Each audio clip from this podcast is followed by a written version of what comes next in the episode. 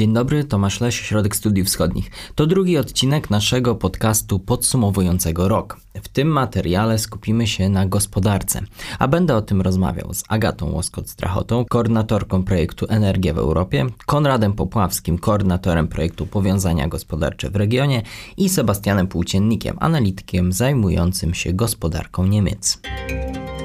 To jest podcast Ośrodka Studiów Wschodnich.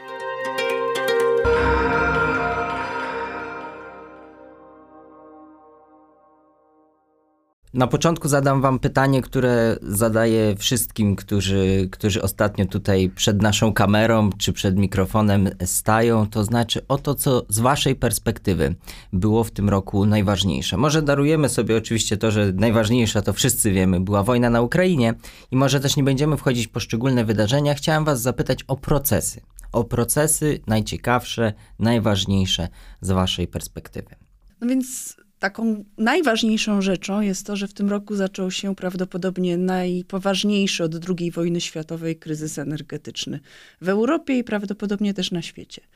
No i to wpływa na rozmaite rynki surowcowe, energetyczne, na polityki i tak dalej. Ciekawą rzeczą jest też to, że w Europie e, jednoznacznie e, państwa widzą, że energia jest nie tylko e, surowce energetyczne to nie jest tylko rynek, ale że to jest bardzo polityczna przestrzeń. E, no i ciekawe jest to, że mamy powrót do interwencji na rynku, a skutki tych interwencji są nam jeszcze do końca nieznane. Mhm. To jak rozumiem, pewnie wrócimy do tego, jak będziemy rozmawiać o roku przyszłym. Sebastianie, jakie są z twojej perspektywy te, te procesy, które chciałbyś tu naszym słuchaczom uwypuklić? Y, to, co najbardziej uderzyło mnie w tym roku, to y, odejście od y, gospodarki niskich kosztów, koncentracji na tym, by tak prowadzić biznes, by on jak najmniej kosztował, do gospodarki, w której, w której zwraca się uwagę na ryzyko wycenia się ryzyko i dostosowuje się strategie gospodarcze właśnie e, do tego czynnika. Powstają już publikacje Resilience e, Economics, czyli zmierzamy w kierunku trochę innego systemu gospodarczego. jeszcze drugi punkt, bardzo istotny, to jest e, pytanie o przyszłość globalizacji. W tej chwili jesteśmy w zawieszeniu. Wiemy, że jest potężny kryzys tego systemu światowego stworzonego przez, w ciągu ostatnich dekad, ale nikt nie wie, czy on w tej chwili Mm, zmierza ku no, jakiejś y, odbudowie status quo za 5 lat na przykład, czy też podziałowi na platformy, czy też po prostu do deglobalizacji, końca tej, tej, tej gospodarki światowej, jaką znaliśmy w ostatnich latach. Mhm. Konrad Popławski. E, ja z kolei, kontynuując tu trochę myśl e, Sebastiana, e, mnie bardzo zainteresowało przede wszystkim wyciąganie wniosków, jakie wnioski płyną dla Zachodu w relacjach z Chinami z tego, co wydarzyło się w relacjach z Rosją, tak? Jak powinniśmy się zabezpieczyć na przyszłość, jakie wnioski wyciągnąć, jak poważnie podejść do restrukturyzacji relacji z Chinami. A druga bardzo ciekawa rzecz i bardzo ciekawy proces, który, który, który obserwowaliśmy, to to walka Zachodu z inflacją i główne pytanie, czy Rosja zdoła przyczynić się do nakręcenia tej inflacji, która już po okresie pomocy covidowej była dosyć duża i mieliśmy tutaj e, spory tak, tak zwany nawis inflacyjny i obserwowanie tego, to, tego było naprawdę pasjonujące i póki co mamy, bym powiedział, 1-0 dla Europy. E, jeszcze jedna rzecz, która według mnie jest bardzo ciekawa, to że w Europie zaczęliśmy obserwować, przynajmniej jeśli chodzi o e, rynki, ale też może w większym stopniu politykę energetyczną, takie napięcie pomiędzy świadomością i dążeniem do tego, żeby jak najwięcej robić razem i jak najbardziej koordynować, no, y, y, działać wspólnie, co jest podstawą wspólnej polityki, wspólnego rynku, ale też skłonnością do coraz większych protekcjonizmów i przy e, ryzyku niewypracowania skutecznych wspólnych instrumentów, tendencją taką decentralizacyjną. I ja myślę, że to jest coś, co ważne jest już w tym roku, e, było w tym roku, natomiast e, w przyszłym e, będzie jeszcze mocniej widoczne i będzie takim wyzwaniem. Mhm. Czy rok, waszym zdaniem, ten rok 2022 i jego wydarzenia, które wszyscy znamy i o których słyszeliśmy przez ten rok i te procesy, o których tutaj mówiliście, czy one kontynuują niejako to, co rozpoczęła pandemia COVID-19 w zakresie chociażby deglobalizacji, czy, czy, czy też jakiegoś większego protekcjonizmu? Czy to jest coś, co będziemy potem z historycznej perspektywy patrzeć jako pewnego rodzaju wydarzenia, które się napędzały? Y, część ekonomistów nie mówi o kryzysie pandemicznym, czy osobno kryzysie związanym z wojną w Ukrainie, tylko mówi się już właściwie o wielokryzysie. Czyli coś, co zaczęło się już wcześniej, być może nawet przed pandemią, bo już widać było rysy na tym, na tym systemie, choćby no, poprzedni kryzys y, gospodarczy, finansowy wywołał już, już y, choćby tendencje protekcjonistyczne. Że ten wielokryzys, multikryzys zmienia w tej chwili system gospodarczy. Więc być może, miejmy nadzieję, że 2022 rok był czasem takiej kulminacji tego wielokryzysu y, i w tej chwili już te takie najbardziej kosztowne, najbardziej bolesne y, objawy tego kryzysu y, no, nie będą już odgrywały takiej roli. 2023 będzie, będzie lepszy. Ale nie jest to, powiedzmy sobie szczerze, zbyt popularna opinia. Mhm. Na no, pewno jeszcze. Mhm, Konrad? No z pewnością, z pewnością tutaj wielu, wielu ekonomistów poddałoby to wątpliwość, bo jednak, ponieważ jednak mamy też, mamy też wiele, wiele, wiele czynników, które pozwalają też trochę czarniej patrzeć w przyszłość, bo e, wydaje mi się, że rzeczywiście ten kryzys, to, to co wypukliła inwazja, to wyostrzyła pewne, pewne kanty i przyspieszyła pewne procesy, ale przede wszystkim w postrzeganiu tego obecnego modelu globalizacji jako no, nieadekwatnego główni aktorzy, którzy za niego odpowiadali, między innymi Stany Zjednoczone, e, no, chcą go dość dynamicznie zmieniać i przygotowują dość takie radykalne instrumenty wprowadzające bardziej interwencjonistyczną politykę przemysłową. E, I, I, będziemy mieli niestety też duże koszty odejścia od tego systemu, jeśli rzeczywiście odejście nastąpi, a, a wydaje mi się, że w Stanach Zjednoczonych już taka decyzja zapadła. Mhm. Jeszcze trochę nawiązując do tego, co Sebastian mówił, więc y, 23 wydaje się, że na pewno nie będzie lepszy na rynkach energetycznych. Niestety. Dlaczego? E, wydaje się, że wszystkie, znaczy po pierwsze wchodzimy w okres wielkiej niepewności, bo właśnie mamy interwencje rynkowe, e, mamy price cap i niewiadomą reakcję producenta ważnego ropu, jakim jest Rosja. Mamy interwencję na rynku gazu, która też nie wiemy, jak zadziała. Mm, poza tym widzimy, że y, gospodarka Chin, która pozostawała właśnie pandemicznie w uśpieniu, ma szansę się y, rozbudzić, a popyt na surowce wzrosnąć i to będzie czynnik y, niebezpieczny dla Europy, ale też po prostu zacieśniający sytuację na rynkach surowcowych na świecie rezerwy, które zgromadziliśmy w Europie, olbrzymie rezerwy gazu, będą się kurczyć, a e, dostawy będą ograniczone chociażby gazu na pewno, bo, bo będzie go znacznie mniej e, niż, e, niż w tym roku ze względu na e, bardzo ograniczone, a może wysychające dostawy z Rosji. No to ja spróbuję trochę bardziej e, optymistycznie. to dobrze, będziemy mieli W niektórych e, negatywnych e, tendencjach znajdziemy również pozytywne odpowiedzi na obecny kryzys. Bo paradoks polega na tym, że zapowiedź e, kontynuacji kryzysu energetycznego jest jak najbardziej e, trafna, ale pod warunkiem, że gospodarka światowa się odbije. Jeżeli będziemy mieli kryzys gospodarczy, to nie będzie aż tak głębokiego kryzysu na e, rynkach energii. To jest właśnie chyba też opis tego skomplikowanego, złożonego świata, w którym musimy w tej chwili funkcjonować. Jeszcze jedna rzecz. Jednak jestem pod wrażeniem, jak przyspieszyła transformacja energetyczna, jak jednak system zaczął oszczędzać zaczął budować instytucje, żeby wymusić na konsumentach, firmach, e, by jednak ograniczyły, e, ograniczyły spożycie, e, konsumpcję energii. I to jest na pewno jakiś pozytywny, pozytywny sygnał, jeżeli I chodzi o przyszłość. My o tym procesie często mówiliśmy w kontekście Niemiec, ale on nie dotyczy, jak rozumiem, tylko Niemiec. Nie, cała Europa rzeczywiście zaczęła oszczędzać, to znaczy zapotrzebowanie spadało. Zapotrzebowanie na gaz wyraźnie spadało, tylko znowu ja nie chcę być tym widzącym szklankę do połowy pustą, ale dla, y, trzeba, trzeba to zauważyć, że e, nie wiemy w jakim stopniu e, ta redukcja pobytu była zarządzana, to znaczy rzeczywiście efektem mądrych, przemyślanych działań e, i planów i instytucjonalnego działania, a na ile była to destrukcja pobytu. I wiemy znowu, że to w Europie było różnie. W związku z tym pytanie, po pierwsze, jak bardzo dalej jest w stanie Europa oszczędzać, to jest niepewne, a po drugie, czy to znowu nie będzie ten element, gdzie Europa będzie różnie działać. A to, że będzie różnie działać i to, że różnie będzie tego y, kryzysu energetycznego czy szerszego globalnej recesji, europejskiej recesji odczuwać, będzie czynnikiem działającym odśrodkowo w Europie, to jest to, czego ja tak naprawdę się najbardziej boję. Nie kryzysu energetycznego, nie recesji gospodarczej, e, ale tego, że Unia będzie słabnąć przez to, że będziemy mieć coraz więcej różnic i coraz więcej różnych kosztów dla różnych państw.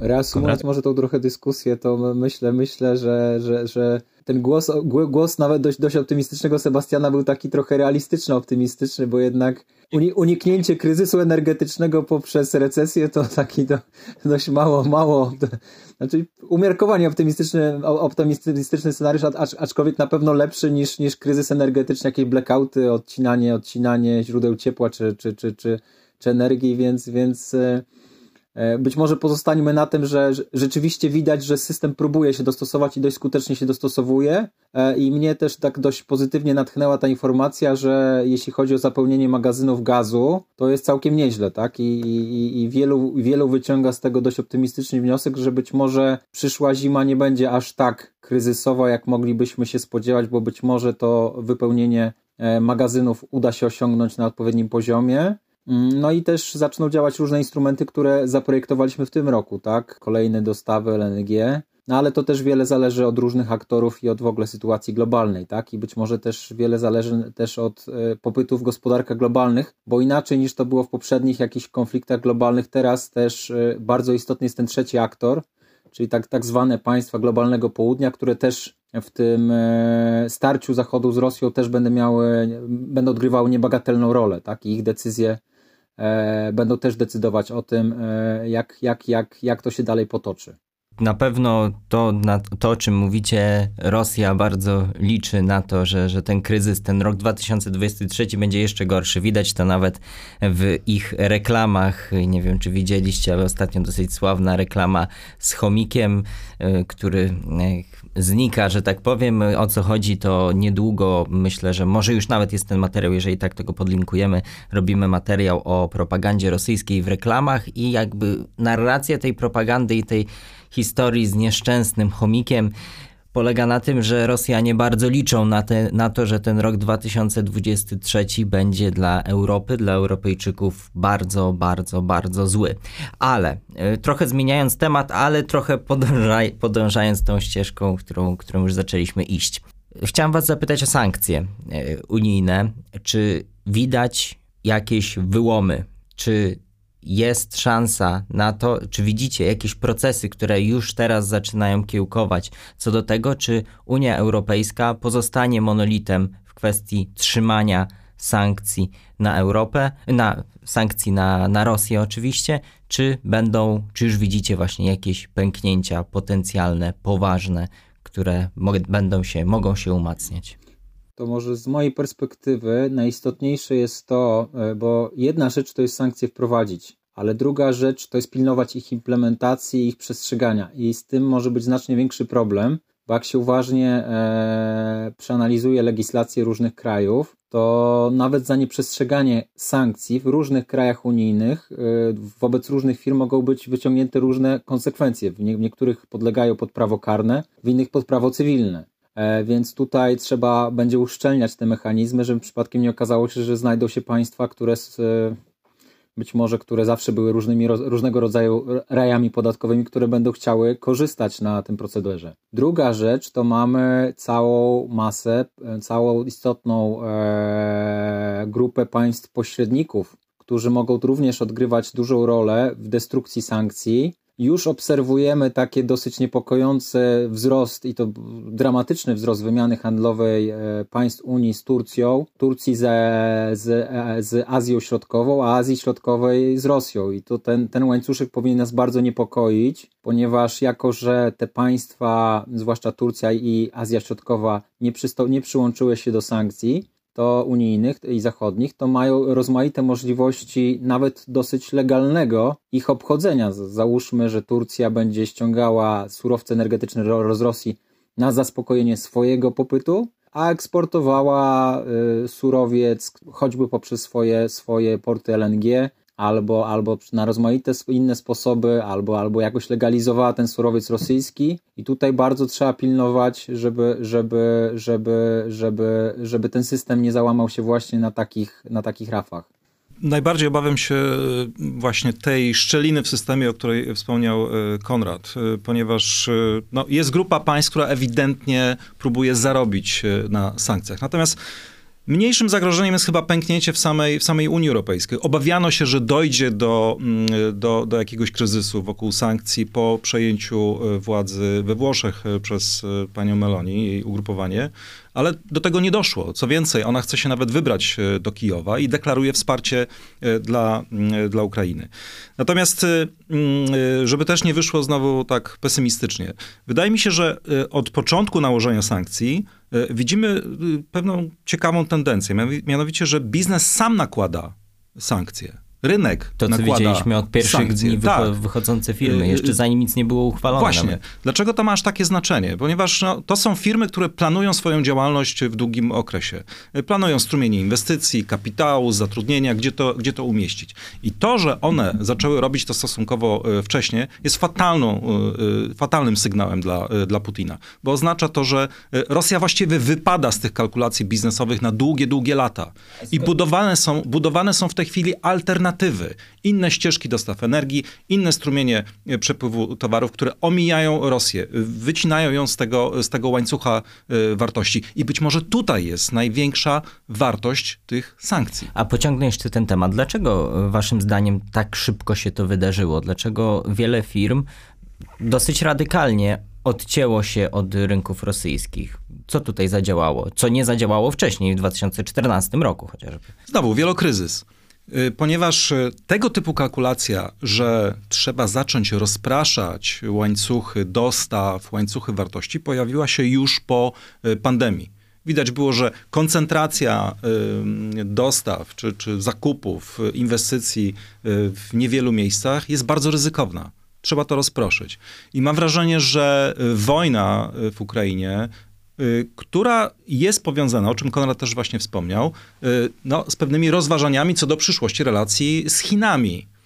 Y, pchnęła też firmy w tym kierunku. Ok, mamy już pandemię, jeszcze mamy wojnę. Potrzebujemy jeszcze więcej argumentów, by zacząć zmieniać nasz model gospodarowania. Musimy to rozproszyć, ubezpieczyć, zmienić tak, żeby um, takie kryzysy nam w przyszłości nie groziły. Agata? Przepraszam, często się dostosować też, nie wiem, do innych procesów, na przykład transformacji energetycznej, prawda? W związku z tym to rzeczywiście też może być e, taki czynnik przyspieszający transformację, ale z drugiej strony mamy też według mnie bardzo ciekawy proces, bo to jest część firm i część państw, które tak działają. Część państw, tak jak Konrad mówił, zresztą też zwracałeś Sebastianie na to uwagę, przechodzi do tak zwanej szarej strefy, zarabia na sankcjach i tak naprawdę moim pytaniem, które sobie stawiam, jest to, czy w pewnym momencie nie będziemy mieć takiego takiego dualnego rynku, na przykład ropy, bo mamy coraz więcej ważnych producentów, Rosję, Iran, którzy są e, pod sankcjami zachodnimi i mamy szereg państw i firm, które nie będą z nimi handlować, ale mamy też szereg państw i firm, które będą skłonne do tego. I potem reeksportować. Albo będą y, kupować i, nie wiem, robić blend własny, albo po prostu będą kupować i, i, i no trudno, nie, nie, bra, nie brać pod uwagę, to, znaczy, i, i że to jest ten, ta, ten czynnik, który będzie się przyczyniał do deglobalizacji, do podziału na różne bloki. I jeszcze jedna rzecz, którą chci znaczy, którą chciałam powiedzieć, to też jest ciekawe, żeby pamiętać w dyskusji o sankcjach, że rynek gazu jest cały czas znaczy gaz z Rosji nie jest objęty sankcjami.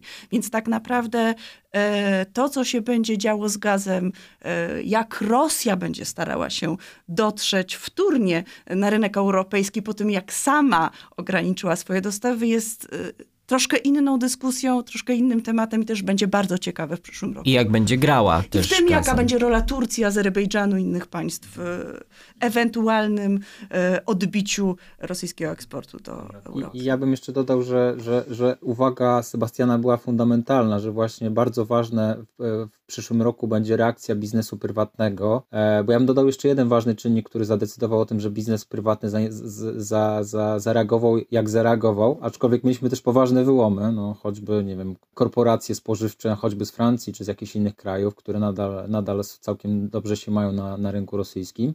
Ale w każdym razie wydaje się, że to, co było siłą, e, co miało być siłą rosyjskiej inwazji, czyli to zaskoczenie, okazało się też jej olbrzymią słabością. Ta osłona informacyjna tych, tych, e, tych działań okazała się zbyt słaba i tym razem biznes zachodni, a zwłaszcza konsumenci, bez żadnych wątpliwości wiedzieli, po, po czyjej stronie jest wina i kto ma moralną słuszność w tej sprawie. I to bardzo wiele rzeczy ułatwiło i rzeczywiście obserwowaliśmy, na przykład tak jak branż, w branży też logistycznej, wiele takich y, samodzielnych działań biznesu i takich zupełnie prywatnych działań, że jakaś firma podejmowała decyzję, że my od dzisiaj nie obsługujemy Rosji, bo dla nas to jest po prostu państwo agresor, z którym nic nie chcemy mieć do czynienia. Ale to, co jest właśnie siłą w tym roku, kluczowym, miejmy nadzieję, że będzie również tą siłą e, w przyszłym roku Zachodu. E, miejmy nadzieję, że wraz e, z osłabieniem zainteresowania Ukrainą, tak jakby jednak, zwłaszcza korporacje zachodnie, nie, nie, nie, nie, nie będą zaczynać się jakoś tak rakiem wycofywać z tych sankcji i, i, i nie i w jakiś sposób nie, nie dołączać do systemu ich obchodzenia, na przykład inwestując na masową skalę w państwach pośredniczących w sankcjach, w obchodzeniu sankcji. Mhm. Y, chciałem jeszcze, po, żeby to może wybrzmiało, to, to, to o, czym, mm, o czym tutaj mówiliście. Czyli jak rozumiem, decyzja o wyjściu tak gwałtownym wielu firm z Rosji była podyktowana nie tylko czynnikami stricte wizerunkowymi, tak jak na pierwszy raz mogłoby się wydawać, ale stricte ekonomicznymi. I czy to, waszym zdaniem, jeżeli to dobrze oczywiście interpretuję, oznacza, że te procesy mogą być trwalsze. To znaczy, że w przyszłym roku, y, czy może jak Państwo tego słuchają, już w roku 2023, nie będzie powrotu wielkiego i ponownych otwarć Ikei, y, jakichś McDonald- restauracji McDonald's, czy wielu, wielu innych tego typu rzeczy. W ekonomii czasami mówi się o zależności od ścieżki. Czyli jeżeli już pójdziemy jakąś drogą, wielokrotnie tą drogę y, przejdziemy, to już nie szukamy alternatyw. Jesteśmy do niej przyzwyczajeni, koszty poruszania się tym szlakiem są znane. I tak funkcjonował trochę biznes y, z Rosją, yy, zwłaszcza energetyczny. To były po prostu długoterminowe kontrakty, wszystko funkcjonowało. To, to, to, co w tej chwili się dzieje, jest moim zdaniem fundamentalne, bo ten biznes szuka w tej chwili nowych ścieżek. Został do tego zmuszony. Wojna okazała się gigantycznym kosztem, który wyrzucił te biznesy z tej właśnie ścieżki, o której wspomniałem. I teraz, jeżeli w sektorze energetycznym Europa rozbuduje powiązania z Afryką Północną, to nie po to, by je porzucić w ciągu dwóch, trzech lat. Zbyt dużo pieniędzy zostanie zainwestowane, zbyt dużo kontaktów zostanie y, nawiązanych, y, biznesowych, y, zbyt dużo dokumentów zostanie podpisanych. Z, to, z tej ścieżki nie będzie, nie będzie takiego łatwego wyjścia. Dlatego jeżeli Rosja liczy, że załóżmy, jeżeli wojna skończy się stosunkowo szybko, to będzie powrót do business as usual, to się myli. I to wymusi nie polityka, tylko rynek i właśnie ta kwestia y, zależności od ścieżki. A waszym zdaniem jest powrót do business as usual? W pełni na pewno nie. E, I rzeczywiście bardzo dużo zależy od tego, jak, wiąż, jak dużo wiążących porozumień na różnych e, poziomach zostanie podpisanych. Natomiast E, jest ryzyko, że Rosja bądź część innych aktorów będzie się starała jednak złagodzić e, dla siebie konsekwencje sankcji czy konsekwencje tego ogromu zmian, jakie następują. I tutaj właśnie te złagodzenie, te próby obchodzenia przez Turcję, Azerbejdżan i tak dalej, i odpowiedź na to przede wszystkim Europy będzie kluczowe dla tego, co będzie się działo na konkretnych rynkach, w tym chociażby na rynku gazu. Konrad, a ty y, co na ten temat sądzisz? E, mi się wydaje, że obecna administracja w Rosji jest tak bardzo obciążona, że trudno byłoby sobie wyobrazić powrót do business as usual. Chociaż też nie, nie, pamiętajmy, że takie, takie różne zwroty przez Rufę były czynione w przyszłości. Mimo, że utrzymaliśmy sankcje po Krymie, to chwilę, chwilę po nim był, ogłoszono realizację pro, e, projektu Nord Stream 2, więc być może będą aktorzy, którzy będą próbowali tego typu rozwiązań, ale wydaje mi się, że będzie to bardzo trudne. Ale wiele zależy, dużo, dużo znacznie diametralnie różna mogła być sytuacja, jakby doszło do jakiejś zmiany e, reżimu w Rosji i po, po, po doszedłby do władzy ktoś o bardziej liberalnej twarzy. Myślę, że, że tutaj wielu aktorów na Zachodzie by, by bardzo oczekiwało takiego czegoś i przebierało nogami, żeby tutaj w takim scenariuszu jednak próbować jakoś te relacje ponowno, ponownie nawiązać. E, więc wiele to też zależy od postawy Rosji, czy ona będzie taka nieprzewidywalna i taka radykalnie tak jakby nie, nie, nie, w, ogóle, w ogóle nie uznająca racji Zachodu i tych najważniejszych partnerów, czy jednak to będzie Rosja, która w jakiś sposób będzie próbowała wchodzić w dialog i udawać, że jakoś chce się porozumieć z Zachodem. Także wie, wiele zależy od tego aspektu moim zdaniem. No i też wiele zależy od tego, jaka będzie sytuacja wewnętrzna w Europie, w poszczególnych państwach, jak głęboki będzie kryzys, jak mocno dotknięte społeczeństwa, jak na to zareagują politycy. Nie wiem, jakie będą wyniki wyborów tam, gdzie będą wybory, bo to wszystko będzie e, zakreślać ramy i elastyczność jakby dla poszczególnych działań. E, i, i, I możliwości tutaj jakby cała dyskusja w gazie, o, o limitach cen gazu, jakby też ogniskuje te problemy, że z jednej strony chcemy, żeby działał rynek wspólny i żeby rynek był tym głównym instrumentem, który rozwiązuje obecne problemy, a z drugiej strony społeczeństwa i politycy potrzebują e, sygnału, że Unia działa w ten sposób, że ich chroni i że będzie przyzwolenie i wypracowane efektywne instrumenty obniżające koszty y, kryzysu, które mogą być olbrzymie, które prowadzą do tego, że ludzie wychodzą na ulicę. Ale być może kryzys nie będzie aż tak dotkliwy. E, optymist, optymistyczne tak, spojrzenie w państwa Oczekiwano, domach. że e, recesja pogrąży gospodarkę europejską już w czwartym kwartale 2022 roku. E, do tego nie doszło. Co więcej, y, coraz więcej analiz pokazuje, że wcale y, ten scenariusz recesyjny jakiegoś głębokiego kryzysu y, nie musi się urzeczywistnić. To jest jedna rzecz. Wiele wskazuje na to, że szczyt inflacji jest za nami. Po prostu nie ma paliwa dla dalszego wzrostu cen.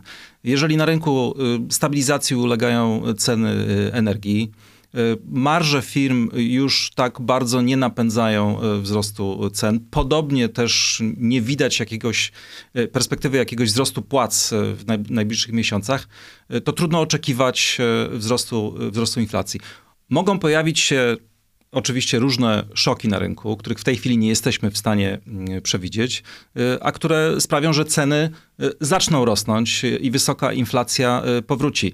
Natomiast obraz, który wyłania się na koniec tego roku, raczej powinien nas już uspokajać. Pod koniec 2023 roku inflacja nie będzie już głównym przedmiotem niepokoju społeczeństw y, i też y, nie będzie aż tak bardzo zajmować polityków. Skupmy się jeszcze chwilę na polityce energetycznej. Ten rok i to pytanie, czy pokazał, że istnieje życie w polityce energetycznej bez Rosji? Słyszymy wiele doniesień o ruchach, którzy które, podję, które podjęli już nasi zachodni sąsiedzi Niemcy, umowa z Katarem, budowa terminali LNG, najpierw tych pływających, potem także już, już tych, y, które, które zostaną na dłużej. Kolejne ruchy, e, chociażby po stronie Niemiec. Czy właśnie ten rok, 22, pokazał, że, że istnieje życie w polityce energetycznej bez Rosji, czy jakieś, czy w perspektywie całej Unii takie ruchy, jak podejmują Niemcy, możemy także zauważyć i czy te ruchy mogą być mogą przynieść sukces? Znaczy, po pierwsze, oczywiście yy, rozpoczął bardzo poważne myślenie, że musi istnieć życie bez Rosji, bez rosyjskich surowców energetycznych. I yy, faktycznie i na poziomie politycznym widzimy działania do yy, całkowitego uniezależnienia się od importu rosyjskiego gazu i ropy i na poziomie firm, państw, kontraktów itd., tak itd., tak widzimy przyspieszenie tego typu działań. Natomiast y, pamiętajmy o tym, że ten rok też pokazał, że to nie Europa zdecydowała się szybko zmniejszyć import rosyjskiego gazu, ale tutaj Rosja zdecydowała się zagrać gazem z Europą. I to jest jedna z przyczyn obecnego głębokiego kryzysu. I to jest też jeden z czynników ryzyka, który cały czas e, zostaje na rok przyszły, bo gdyby rzeczywiście Europie już udało się uniezależnić od rosyjskiego gra, e, gazu, to ten instrument przestałby e, być skuteczny i tutaj gra byłaby skończona. Zwłaszcza Natomiast- jak mm, podejrzewam, problematyczna jest ta perspektywa krótkofalowa, czyli Tak. roku 23. Znaczy, i, nie wiem, 24, kiedy rynek y, światowy pozostaje ciasny, kiedy mamy niewielkie tak naprawdę możliwości zwiększenia produkcji, więc tego LNG nie będzie więcej. Jeżeli Chiny się obudzą, no to będzie więcej LNG płynęło do Chin. Albo ta konkurencja cenowa będzie musiała być e, intensywniejsza i tutaj się pojawia pytanie, no dobrze, a jak konkurować, jeśli mamy price cap, tak? E, więc, e, więc to jest to. Pamiętajmy też, że pomimo, że te dostawy z Rosji skokowo spadły, spadły ze względu na działania rosyjskie i tak naprawdę obecnie są one e, chyba czterokrotnie mniejsze niż w tym samym okresie rok temu i pięciokrotnie mniejsze niż średnia z poprzednich lat, bo Rosja zaczęła grać gazem jeszcze przed wojną. To wciąż trochę tego gazu płynie. Gaz płynie przez Ukrainę w pewnych ilościach, gaz płynie, przez Turk Stream i wreszcie mamy dostawy LNG. Co pokazuje nam, że Rosja wciąż ma, nie, nie tak duże jak wcześniej, ale e, zatrzymała instrumenty wpływu na europejski rynek gazu, bo może także przerwać te dostawy. I ta perspektywa i niepewność, czy kiedy i jak e, to mogłaby zrobić, będzie na pewno e, wpływać na, na to, co będzie się działo w przyszłym roku. A pamiętajmy, że Europy, Europejczycy bardzo się starają, bo widzimy działania niemieckie, wi- widzimy działania włoskie. W Polsce sytuacja jest troszkę inna, bo te działania zaczę- e, zostały zapoczątkowane wcześniej. Natomiast e, gazu, szczególnie tego do zakontraktowania, tak jak mówiłam, nie jest bardzo dużo. Nie ma tak wiele dodatkowego surowca na świecie. Mhm. Konrad? Mm, Ja bym tu dodał może, że y, póki co ta solidarność po stronie Zachodu jest dosyć duża, ale też ona nie jest y, maksymalna, tak? Mieliśmy, pomimo tych wielu takich pozytywnych sygnałów, to mieliśmy też przykłady na przykład Francji, która tam wcale nie chciała rozbudowy połączeń gazowych, które miałyby po- pozwolić na transportowanie gazu z terminali LNG, który, LNG których jest dużo w Hiszpanii, do, do Europy tutaj środkowej, do Niemiec, do, do, do innych krajów.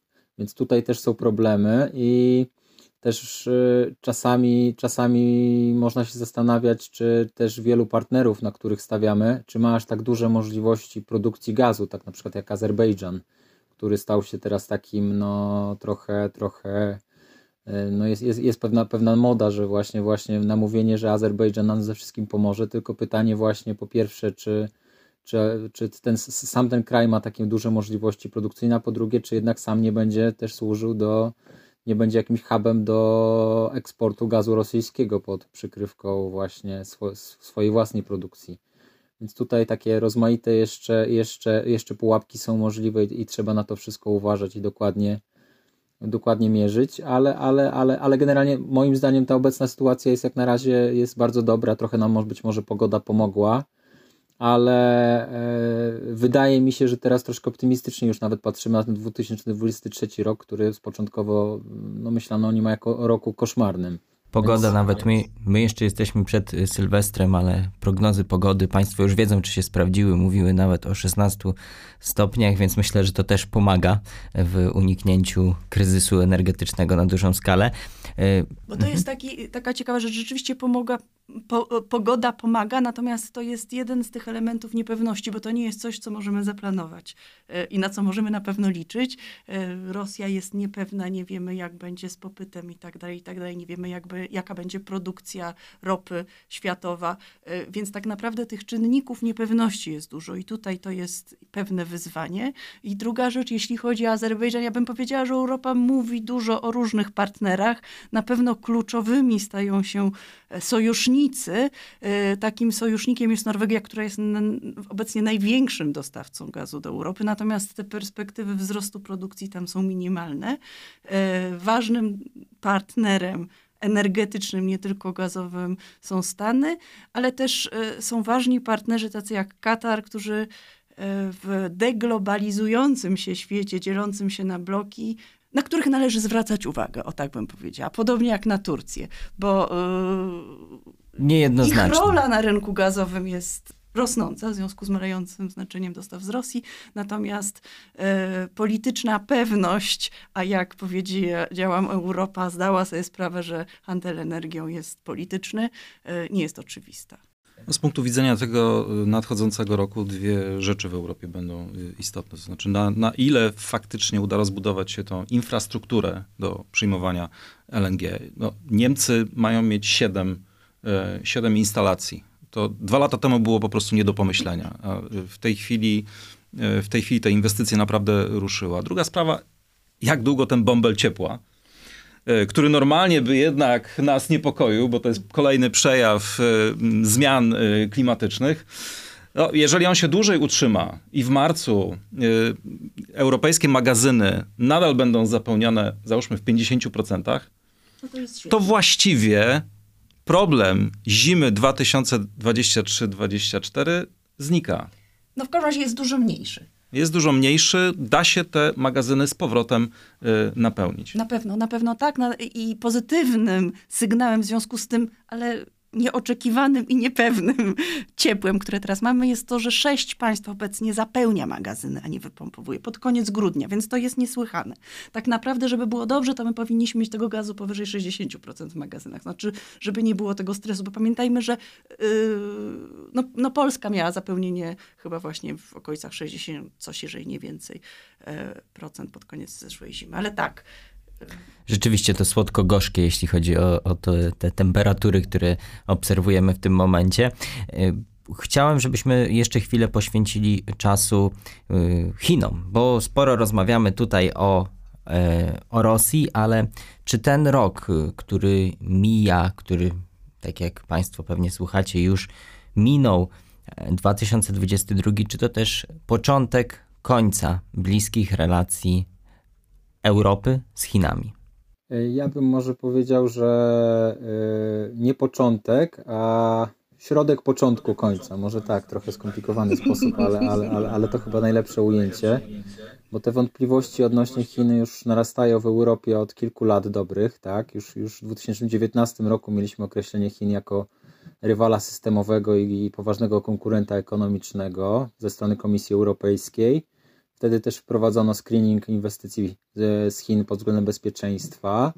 Natomiast pandemia i, i lockdowny i ta, ta taka e, niejednoznaczna postawa Chin, a w zasadzie ciche poparcie wobec Rosji, no to tylko wzmacniają, wzmacniają wrażenie, że trochę nam się drogi politycznie rozchodzą i ciężko będzie tak e, e, ekonomicznie spiąć system, który się roz, politycznie rozchodzi, zwłaszcza, że jest bardzo duże ciśnienie na Europę ze strony Stanów Zjednoczonych, żeby te relacje z Chinami bardzo mocno redefiniować, a w wielu aspektach zrywać, zwłaszcza technologicznie. I tak naprawdę pod koniec roku jesteśmy w, po, po przełomowych decyzjach w Stanach Zjednoczonych, które, które kończą powoli taki pie, pierwszy cykl ustaw bardzo silnie uderzających w Chiny. E, to, był, to były ustawy, to, to są ustawy z dziedziny polityki przemysłowej, wśród nich jest inf, tak zwany Inflation Reduction Act, czyli e, ustawa o powstrzymywaniu inflacji, można powiedzieć, e, czy, czy o redukcji inflacji, w, której, w ramach której przeznaczono olbrzymie dofinansowanie rzędu prawie 400 miliardów dolarów na elektromobilność w Stanach Zjednoczonych i, i, i, do, i dofinansowanie dla klientów, którzy kupują samochody złożone w Ameryce Północnej, bo może być to też Meksyk i Kanada, ale też których, których nie ma e, komponentów do baterii elektrycznych e, pochodzących między głównie z Chin. I to wystawia Europę, tak naprawdę Europę, która kluczyła od wielu lat w tych kwestiach, również pod wpływem Niemiec, które są bardzo mocno eksponowane na ryzyka związane z rynkiem chińskim ze względu na e, olbrzymie udziały niemieckiej motoryzacji w, rynku, w chińskim rynku motoryzacyjnym. No wystawia to tak naprawdę na konieczność jakiegoś podjęcia pewnych decyzji, bo, bo, bo, bo jeśli my nie zdecydujemy się na podobny pakiet, to inwestycje mogą być wyssane z rynku europejskiego do Stanów Zjednoczonych, więc teraz poważne pytanie stojące przed Europą, czy odpowiedzieć równie asertywnie pakietem, który również będzie adresowany w domyśle przeciw Chinom, czy próbować tu w jakiś sposób, nie wiem, jakichś innych rozwiązań? I to jest kluczowe pytanie na najbliższy rok i, i ja, ja będę to, te, tę debatę w Europie śledził z naprawdę dużo, dużym zaciekawieniem, bo, bo to jest kluczowe. Od tego może się właśnie zacząć bardzo duża zmiana w stosunkach Europy, a, a wręcz ochłodzenie w stosunkach Europy z Chinami. Czyli moment sprawdzam. Te dyskusje też są bardzo, bardzo aktualne w Niemczech. Oczywiście i w Niemczech jest e, spór e, polityczny e, co do przyszłości relacji z Chinami. Kanclerz, nawet wewnątrzkoalicyjny. Wewnątrzkoalicyjny. Chyba nawet przede wszystkim wewnątrzkoalicyjny, bo z jednej strony kanclerz Scholz chciałby utrzymać relacje z Chinami. Jeżeli celem jest obniżenie intensywności tych relacji, nazwijmy to w ten sposób, to w perspektywie dekady, czyli powolne wycofywanie biznesu, wycofywanie też wsparcia inwestycyjnego itd., tak itd., tak a docelowo może nawet y, zaakceptowanie, że są tam firmy niemieckie, jest kapitał niemiecki, który trochę rządzi się własnymi y, prawami, transferuje część zysków do domu i możemy z tym żyć.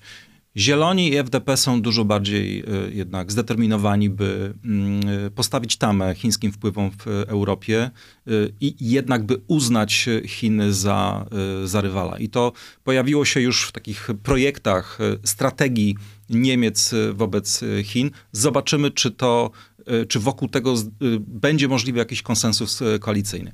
Jeszcze jedna sprawa ta dyskusja o relacjach z Chinami jest przede wszystkim y, no, polityczna. Y, nie współpracujemy z nimi, czy zastanawiamy się, czy, czy rozwijać tę współpracę, y, no bo czujemy, że jest to konkurencja kapitalizmu opartego na autorytarnym systemie politycznym. Ale nigdy nie znaczy, czasami nie doceniamy mm, czarnych łabędzi wielokryzysu y, i taki może pojawić się w 2023 roku. Jeżeli w tej chwili słyszymy, że połowa pasażerów samolotów y, z Chin do Włoch ma y, COVID-a, to być może stoimy na progu kolejnej fali jakiegoś potężnego kryzysu gospodarczego, przede wszystkim skoncentrowanego w Chinach, który będzie miał konsekwencje polityczne. A tak prowadziłeś optymistycznie narrację przez większość no, Wróciłem do rzeczywistości. Po... Słuchajcie, ja się chciałam was spytać, czy te relacje unijno-chińskie nie będą w, jakoś, w jakimś stopniu też pochodną tego, e, jak e, Unia będzie starała się kształtować, zwiększać własną konkurencyjność, bo ja rozumiem, że kryzys, który mamy, szczególnie kryzys energetyczny, ale też pewnie inne, no, ograniczają konkurencyjność europejskiej gospodarki w porównaniu z azjatycką czy amerykańską. I że tutaj relacje z pytaniem właśnie, czy, czy, czy, czy relacje z Chinami mogą y, ograniczanie relacji z Chinami może wesprzeć, czy, czy, czy raczej y, to jest, pogłębić to ograniczenie. To jest właśnie olbrzymi dylemat dla Unii Europejskiej obecnej, ponieważ e, stoimy rzeczywiście przed dylematem, tu e, dobrze to nakreśliłaś, że albo, albo idziemy ze Stanami Zjednoczonymi, ponosimy wszelkie tego koszty, E, przy czym już mamy wysokie koszty związane czy to z kryzysem energetycznym, z postępem w dziedzinie europejskiej elektromobilności też, też, też nie jest wybitnie. Też mamy tu pewne zaległości, zwłaszcza w stosunku do producentów azjatyckich. Przydałoby się tutaj zwiększyć tempo, a jednocześnie Amerykanie narzucają, narzucają reguły, ok, rozwijajmy się, nie, ale nie korzystając z, no, nie ukrywajmy wciąż tanich zasobów chińskich i wiele krajów europejskich może stanąć przed taką pokusą, czy no skoro Amerykanie porzucają te do, do, zasoby chińskie, a my w sumie no, też konkurujemy z Amerykanami, współpracujemy, ale też konkurujemy, to czemu mamy nie użyć tych tańszych zasobów, żeby tutaj się wzmocnić e, na arenie globalnej? I mam wrażenie, że takie jest troszkę e, e, myślenie niemieckie i, może nie, nie, nie Niemców jako klasy politycznej, ale koncernów niemieckich, wielu, które w obliczu, w obliczu, w obliczu wielu swoich problemów wciąż chciałyby jednak zarabiać na całkiem lukratywnym rynku chińskim. Tylko to, to myślenie y, dotyczy przede wszystkim wielkich korporacji. Y, okazuje się, że rynek chiński dla mniejszych firm, tego słynnego Mittelstand, jest już na tyle trudny i kosztowny, że po prostu się z niego y, wycofują. To pokazują też badania, że no, o ile duży biznes trzyma się tych wielkich inwestycji, uwaga, też decyzji, które zostały podjęte przed y, wybuchem tych wielkich kryzysów i one są, one są w tej chwili realizowane. O tyle mniejszy y, biznes, który jest dużo bardziej elastyczny, może zmieniać swoje decyzje, y, raczej stawia na dystans wobec gospodarki chińskiej. Ona staje się tak samo jak rosyjska, nieprzewidywalna Y, systemy autorytarne, stawiające wszystko na jedną y, kartę, y, stają się po prostu partnerami niekoniecznie wiarygodnymi. Inwestowanie tam wiąże się z bardzo dużym ryzykiem. To mogą udźwignąć wielkie korporacje, ale już niekoniecznie mniejszy biznes. I tak jeszcze gwoli dodatku, że dla mnie ta dyskusja e, o relacjach unijno-chińskich w jakiś sposób pewnie powinna być uzupełniona o pytanie o kształt relacji amerykańsko-europejskich, o czym już w pewien sposób mówił Konrad. E, bo takim tak naprawdę moim największym strachem jest to, że Ameryka e, w pewnym momencie wejdzie w fazę wzrastającego izolacjonizmu. I to będzie wpływać tak na relacje gospodarcze, jak i zaangażowanie wojskowe i tak dalej, co trochę wykracza poza temat tej dyskusji. Tu jest wiele pytań, które w czasie, tego, w czasie tego podcastu padło wiele pytań, które na pewno będziemy sobie stawiać w roku przyszłym, więc będzie wiele tematów do przyszłych podcastów Ośrodka Studiów Wschodnich. Ja tymczasem dziękuję Wam za tę rozmowę. Dziękuję bardzo. Dziękuję bardzo. I do usłyszenia w kolejnej części e, tego podcastu, w którym podsumowujemy rok. E, w tej części będę rozmawiał z Justyną Gotkowską o polityce bezpieczeństwa. Wysłuchali Państwo podcastu Ośrodka Studiów Wschodnich. Więcej nagrań można znaleźć na stronie www.osw.waw.pl.